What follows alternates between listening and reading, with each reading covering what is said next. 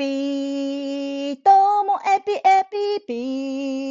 ー、どうもエピ、どうもエピの今日は CM 回です。45秒の CM の後本編が始まります。CM の収益金はすべて教育支援協会北海道のコロナ対策の物品購入に充てさせてください。では CM 聞いてやってください。どうぞ、どうぞ。ともえぴともえぴの本編が始まります。今日のオープニングの曲分かりましたか？皆さん。懐かしいやつですよ。昭和ですよ。そう。あれは薬師丸ひろ子さんの、えー、セーラー服と機関銃でした。懐かしい。懐かしかった。でもちょっとなんか音外した感もあるので、まあ分かんなくても今回はしょうがないんじゃないかななんてね、思っております。で今日はですね、この間自分が話した話を後でちょっとね、本で調べてみたら、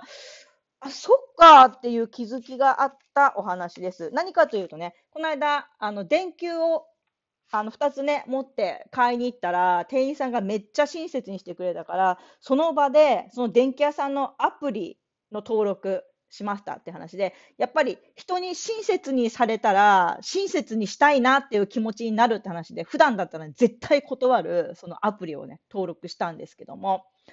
いや、全然、あの、案内してもらう時間なんかよりもずっと長くかかるんですよ。アプリの登録の方が。でもね、ついついやっちゃいました。ということで、偏方性の話で、あの、やってもらったから自分もやりたいなと思うってことだったんですけど、でもね、調べてみて、気になって、あの、行動心理学の本を読み返してみたんですよ。そしたらこんな衝撃の事実がありましたよ、皆さん。皆さんならどう思いますか？えっと、あなたがオンを施してあげた人よりも、あなたに恩を施してくれた人の方が頼みを聞いてくれるって言うんですよ。だから、私にいいことをしてくれた人はもっといいことしてくれるっていう話なんですよね。まあ、確かに思い当たる節はあるんですよね。なんか、あの、私は申し訳ないなって思いながら、相手にこう甘えて、相手のこうお世話になって、でもお世話した人は嫌じゃないからしてるわけであって、しかもそのその人のおかげで自分のこう仕事でうまく進んだりしたら、その人も自分の成功を自分のことのようにこう喜んでくれるんですけどね。そしたら、さらにプラスアルファお願いしたら、またね、一緒にやってくれたりするんですよね。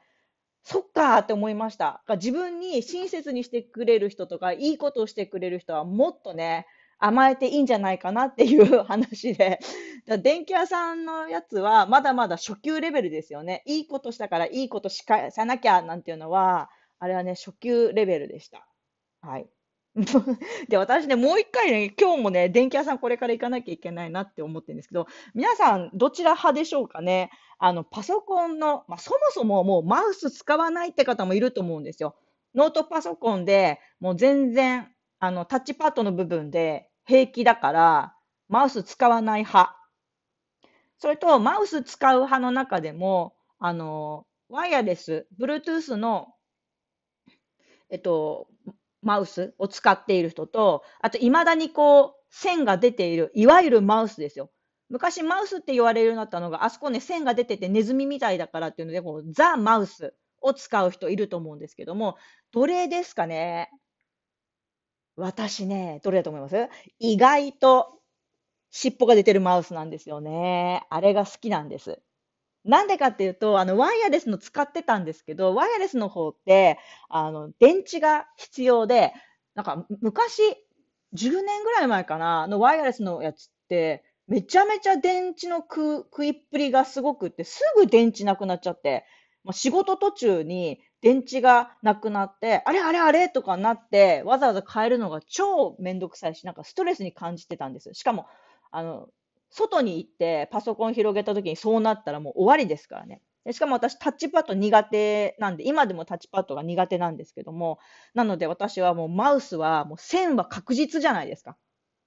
か繋がってれば必ず使えるので、まあ、ついついこう線ありなんですけど、だけどね、その線ありのマウスの線の部分がやっぱり弱ってきて、刺してるのに、刺していないって判定されちゃうようになっちゃったんですよね、パソコンに。で、これも、また、これも仕事に支障がありますので、まあ、電球の一つ二つだったらね、しばらく我慢するんですけど、マウスはね、さすがに我慢できないので、今日この後、買いに行きたいなと思っております。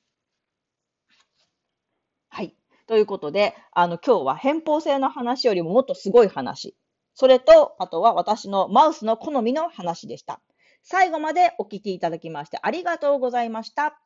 さようなら。